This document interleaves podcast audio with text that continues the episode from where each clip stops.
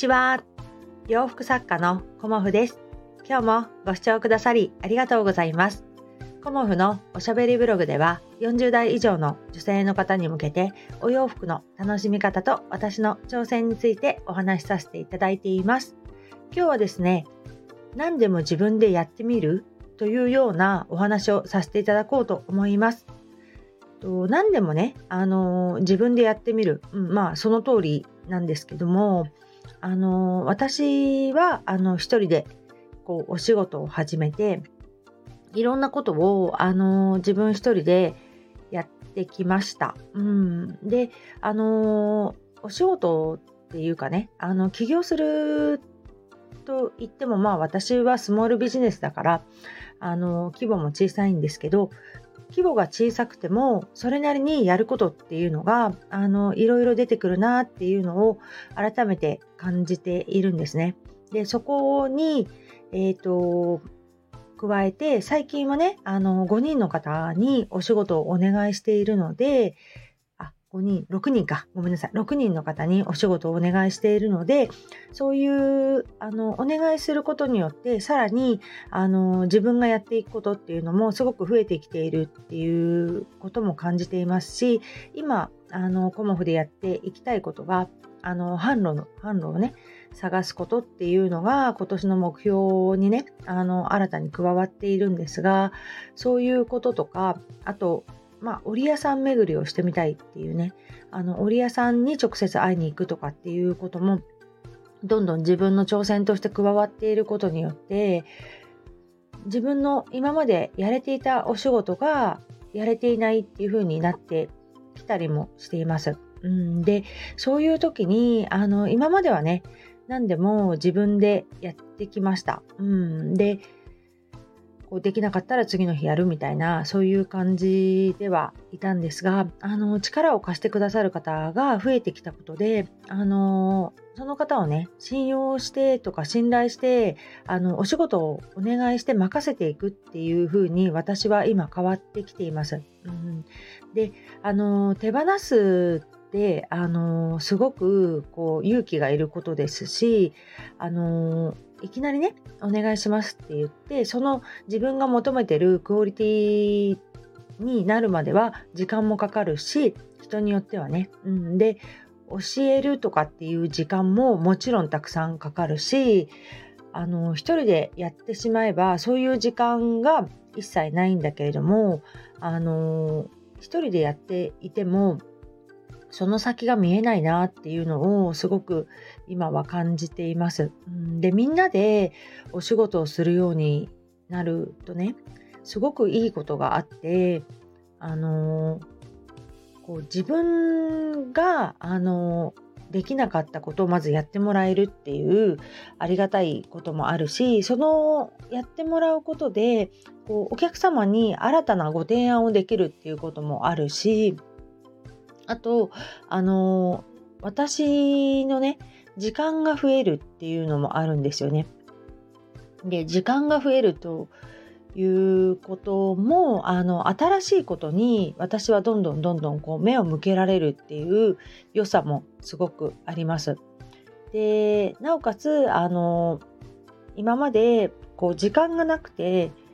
こうやってみたいんだけどご提案できなかったこととか商品数を増やせなかったっていうことにもあのすごくねあのできるようにもなってくるなっていうのをここまだ最近なんですよねチームコモフを作ってから。うんでその前までは3人でやっていたんだけれどもそこからあの一気に加わってくださって、ま、指導し始めたのが2月で、ま、2、3、4、5と4ヶ月なんですけどだんだんあのこうペースがね、つかめてきているなっていうのを感じています。で、そういった中で、あのー、一人で何でもやらないっていうことにも気づかされて、まあ、あの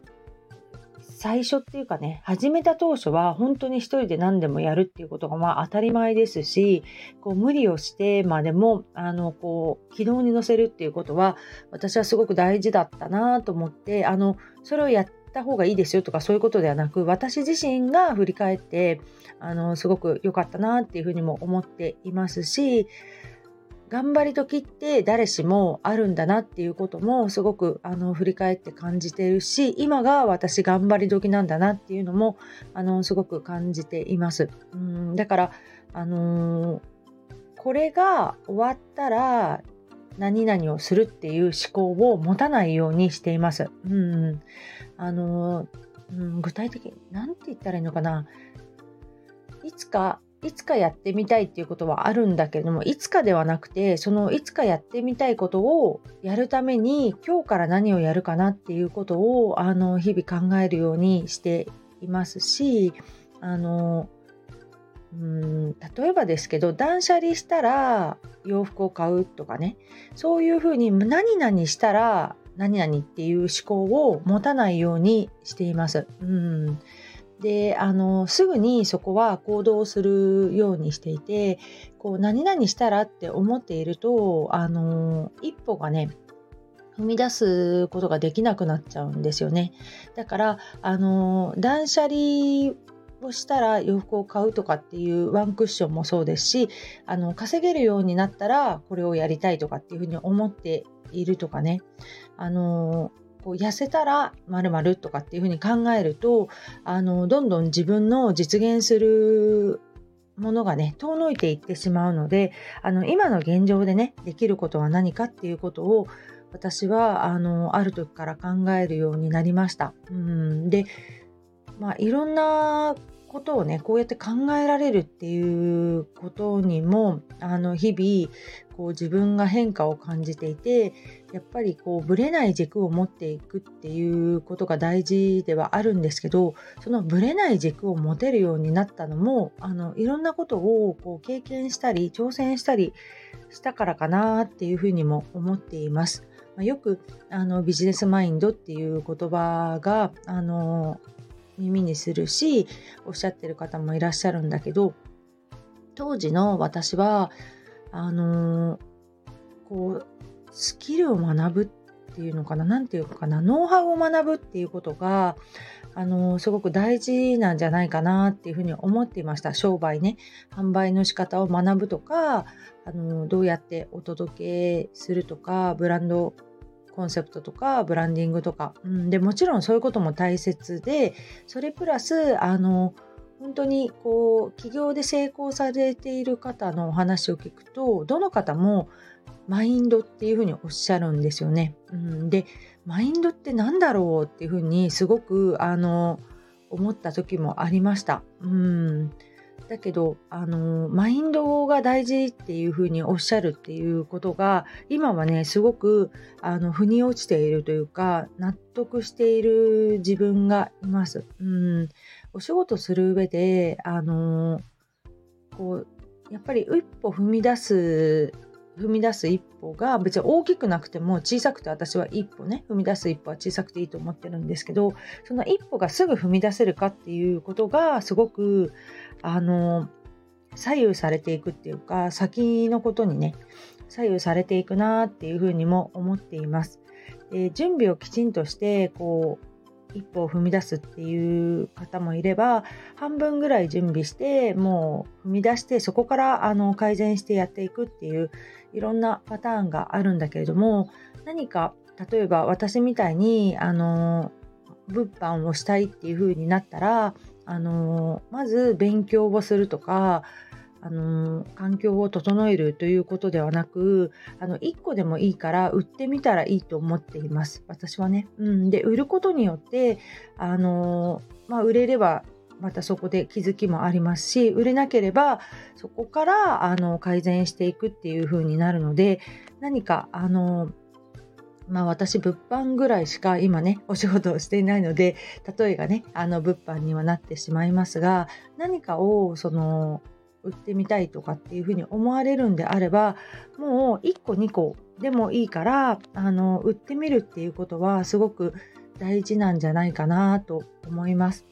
まああのそこにねあの価格帯だとかあと、まあ、いろんな売り方ねありますけどそこもあのやっていくうちにあの勉強になって自分がねあのどういうふうにあのこうお届けしたいかとかねそういうこともだんだんだんだんあの考えるようにもなるし見えてくるんですね。うんだからそういうところであの一歩を踏み出すっていうことはねすごくあの大事ですし大きな一歩を踏み出さなくても小さな一歩を踏み出すっていうねちょこちょこ一歩を踏み出していけばあの少しずつでも前に進めているわけだから私はそんな感じであの一歩をね踏み出しています。